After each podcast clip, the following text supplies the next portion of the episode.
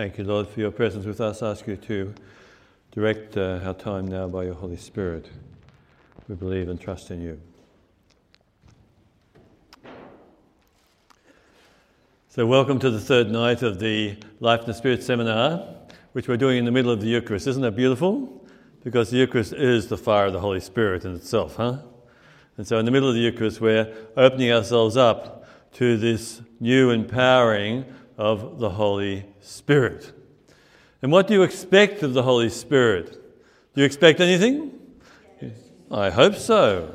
Praise the Lord. That was an affirmative yes.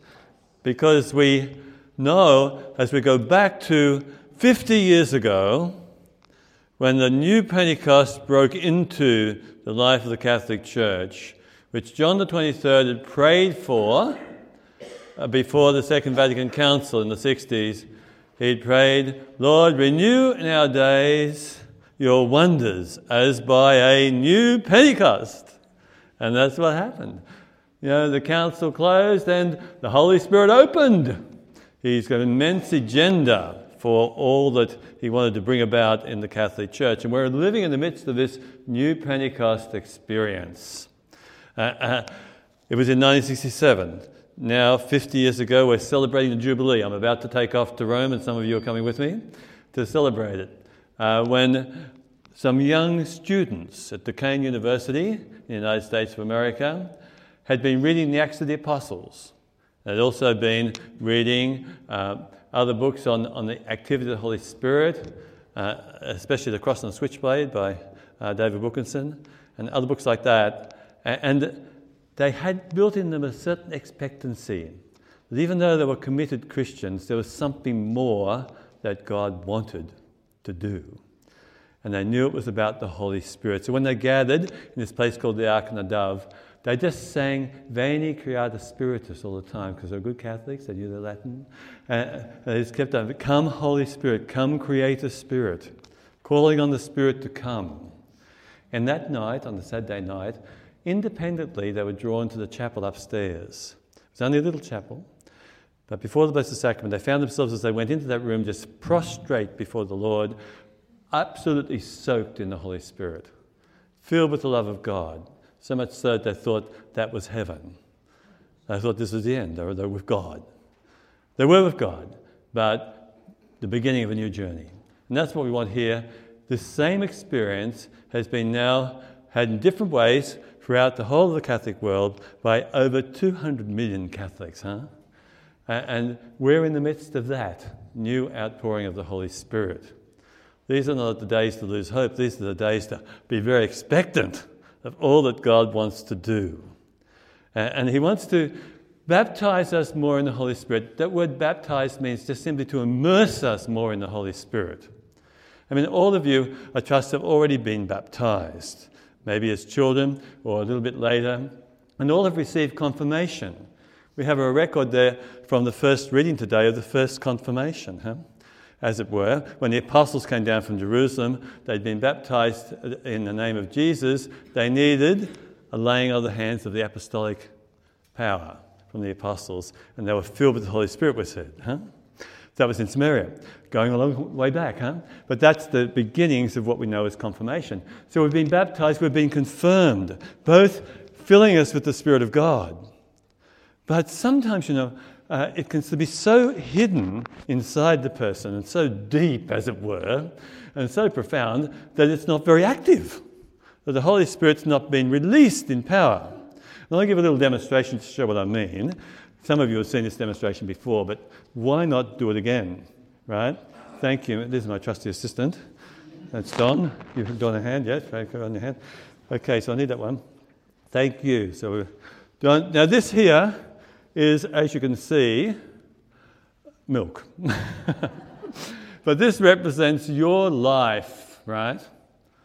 Your life prior to your baptism and your confirmation.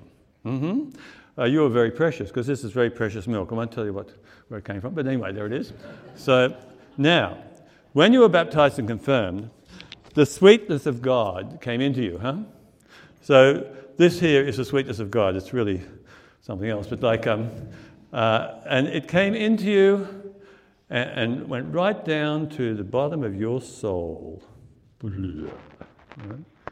Lots and lots of it, right down the bottom of the soul, right? So now, it's so deep, it's right down the bottom. See there? Sitting right at the bottom. The Holy Spirit is like that with many people. Uh, they've got lots of the Holy Spirit. There's a bit, bit more, yeah. Um, this is the confirmation. Now, the other one was baptism. and then this got confirmed. And then if you're a priest, you've got another one too, but went to the, um, so, but it's all down the bottom, huh? And, and, and there's a problem. Because you see, while we've received everything, it needs to sort of be activated. It needs to come alive It needs to uh, permeate the whole of our lives and make a difference and sweeten the whole life and not just be way down in the sweetness of the bottom of my soul. And so, of course, what we do then is we have a Life the Spirit seminar, huh? And uh, with this, and then you get a new touch of the big grace of the baptism of the Spirit comes like this.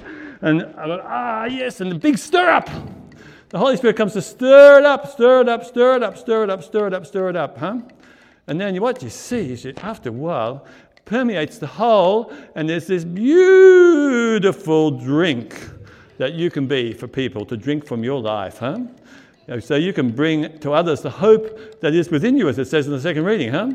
Because you're now uh, sweetness for everybody, the flavor of Christ Himself. What's it taste like, mate? Go. Thank you. Ah, beautiful, isn't it? Yeah, praise the Lord. Amen. Thank you. Thanks, I take it Okay, so this is what we're about the stirring up of the Spirit given to us already. The, we call it the release in the power of the Holy Spirit. And when we're released in the power of the Holy Spirit, we're told there in the, in the Gospel that Jesus promised he'd give us another advocate. He's the first advocate, but this is the second advocate. And the word there is parakletos, paraclete.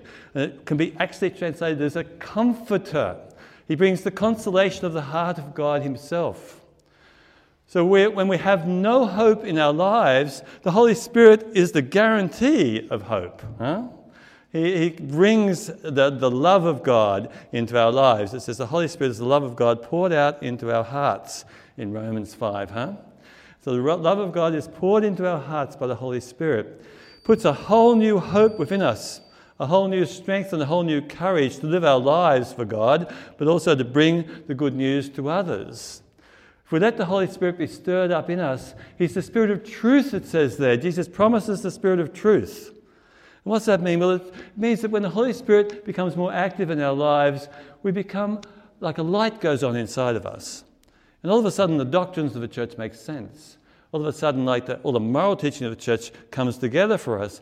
And more so than that, the scriptures especially come alive. And, and start to uh, make sense. It, it, speaks to the heart and, and brings a, a, new fire to the belly. You know, our hearts are, are set alight by the, Jesus teaching us from the Holy Scriptures. So the Spirit of truth comes into our lives and He teaches us too the truth of who we are. That we're not orphans anymore, as Jesus says. I'm not going to leave you orphans. You know, some people live their Catholic life as if they're orphans, somewhat abandoned by God, you know, uh, as if they've got no helper uh, uh, at their side. The Holy Spirit comes as the helper, and He comes to form us into sons and daughters of God. So we come to know our, who we really are because of our baptism. And we come to know that we're a new creation. So speak to the person next to you. You are a new creation in Christ, huh? Not, not the person next to you. You are a new creation. That's right. Yeah, we are. You're a new creation in Christ, huh? Yeah, yes, you are. Yeah, yeah. So am I. okay, so a new creation in Christ. You see, what's that mean? That means that the Holy Spirit within us, when He's stirred up within us, when He's active within us, then change happens. You know, and the fruits of the Spirit become more obvious in our lives. What are they? Love, joy, peace, patience, kindness, gentleness, generosity, faithfulness, self control. Don't forget the last one self control. Huh? You know, you can even stop yourself from going to the refrigerator when you shouldn't be, huh? You know, by the activity of the Holy Spirit, right? The Holy Spirit within us brings that change. He comes to change us into the very likeness of Jesus himself so that the qualities of the heart of Christ start to emerge in our lives as well, as we allow the Spirit to do the transforming work that He wants to do in us. But there's a need to say yes to all that's been given to us. How does it get stirred up? Well, it gets stirred up by joining your yes with that of the Blessed Virgin Mary. Now, when the angel came to the Blessed Virgin Mary and told her something impossible was going to happen in her life, she was going to have a child and she hadn't had man, how could this be? she says. And she's told the Holy Spirit will come upon you. And you'll receive the, you'll be overpowered with the shadow of God from on high. And, and that's how it's going to happen. And what's her response? Let it be done to me according to your will. Yes, I surrender myself to the action of the Holy Spirit. And that's how the conception of Jesus happened in the womb of the Blessed Virgin Mary. And that's how the new life of Christ will come forward in our own lives too, to the degree that I say yes to this big grace of being baptized in the Holy Spirit. I say yes to the release of all that was given to me my baptism, my confirmation. I say, Yes, Lord, you do it in my life. You see, I have to tell you the truth. I was about 12 years walking with, as a fellow traveler with the charismatic renewal before I actually jumped in the pool. I was at the very first charismatic gathering in Australia. And you know what? I didn't take advantage of it. I liked their coffee and they had good hugs and everything. It was at Sydney University where I was studying. But they used to take people out to a room in those days. They didn't have a preparation time like we're having here. They just took them out to a room and they went out looking like ordinary Australians. And they came back saying things like, Praise you, Jesus, thank you, Jesus, love you, Jesus. Ah. And I remember thinking to myself, Steer clear of that room. and I did. I did for 12 years. Huh? Ended up, I was a seminarian at that time, but then I ended up getting ordained and everything. Ended up getting very uh, equipped theologically, intellectually, BSc, BTH, MA, PhD. You like it? You can have it. Um, I had all these qualifications, but there was something lacking. Baptized, confirmed, and ordained in the Holy Spirit. But it needed to be released in power. And so I met up with some young people here in Canberra, and they convinced me I should go to a priest charismatic retreat. I thought, well, that's safe, priest, you know. Little did I know, and so I arrived there, and the first preaching was very simple. He said, You've got to be able to say three words. What are these words? 12 years old. I can not. Acknowledge you can't do it yourself. You can't change the things you need to change in your life, the habit patterns of sin or whatever they are, by yourself. For me, uh, you can't change your ministry and make it really work well uh, by yourself. You have to acknowledge your impossibility, like the Blessed Virgin Mary. She couldn't do it, huh? And there's, a, and there's one more word yes, with the Blessed Virgin Mary. Yes, Lord, you can do it. You do it, Lord. I surrender. And so it's a surrender prayer. And for most of you here too, this is very important because most of you have already experienced the Spirit in your life being activated in new ways. And you think, I've had enough. Aha, no. No, there's so much more that God wants to do. If you say yes to Him in a deeper way, if you surrender yourself and your problems and your doubts and difficulties, if you surrender your life to Him, your past, your present, and the future, We'll have the opportunity of doing this in a special way on Pentecost Sunday itself. I'll be in Rome doing it with the Pope, but I'll be doing it on your behalf, and you'll be doing it with me, huh? Uh, and so we'll be surrendering to God for the outpouring of His Holy Spirit in a new and mighty way in our lives, and really believing and trusting in Him You have to remove all the obstacles by repenting of any sin that's in your life. That'll be happening next week, I think. And then you clear the way and surrender to God and allow Him to take hold of your life more deeply.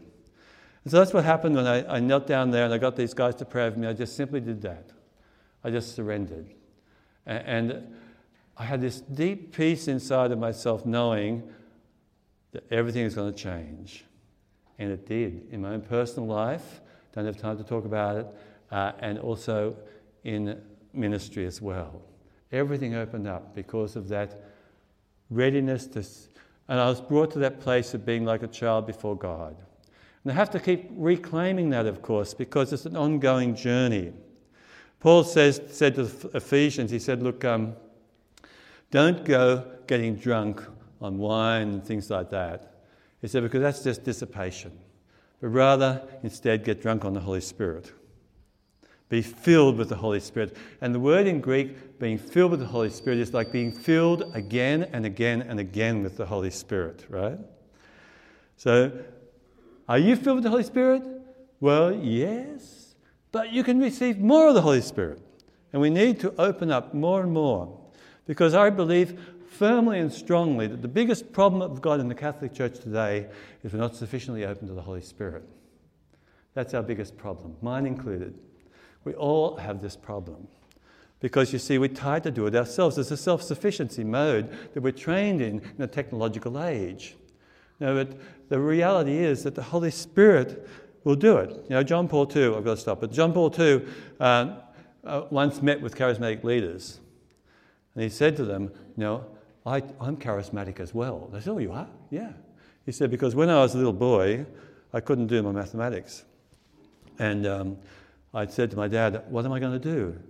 And dad said, Well, pray to the Holy Spirit. And so he gave me a prayer to the Holy Spirit. And I prayed to the Holy Spirit every day, and my mathematics got better. And he said, And something else happened in my life too. became Pope.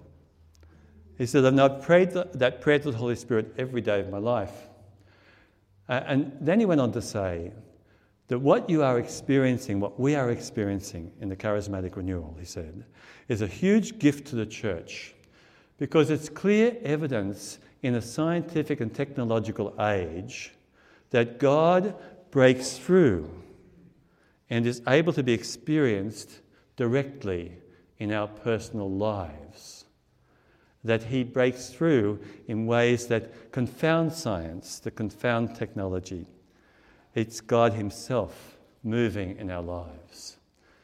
And so let's open up to the power of God. Let's not limit Him. And especially let's open up to His love, because He most of all wants you to be filled with love, overflowing with love. Because so often in the Catholic Church, we're trying to earn our way to heaven. Rather than earn your way to heaven, just relax and let God come. Let Him come and seize your heart. And this is what the baptism of the Spirit is all about. Let Him fill you with His love and open you up in a new way. So you're just, you're not dragging yourself to church on Sunday. You are racing because you just want more of God. Huh? He'll awaken in you a new desire and a new hunger for Him as He fills you with His Holy Spirit.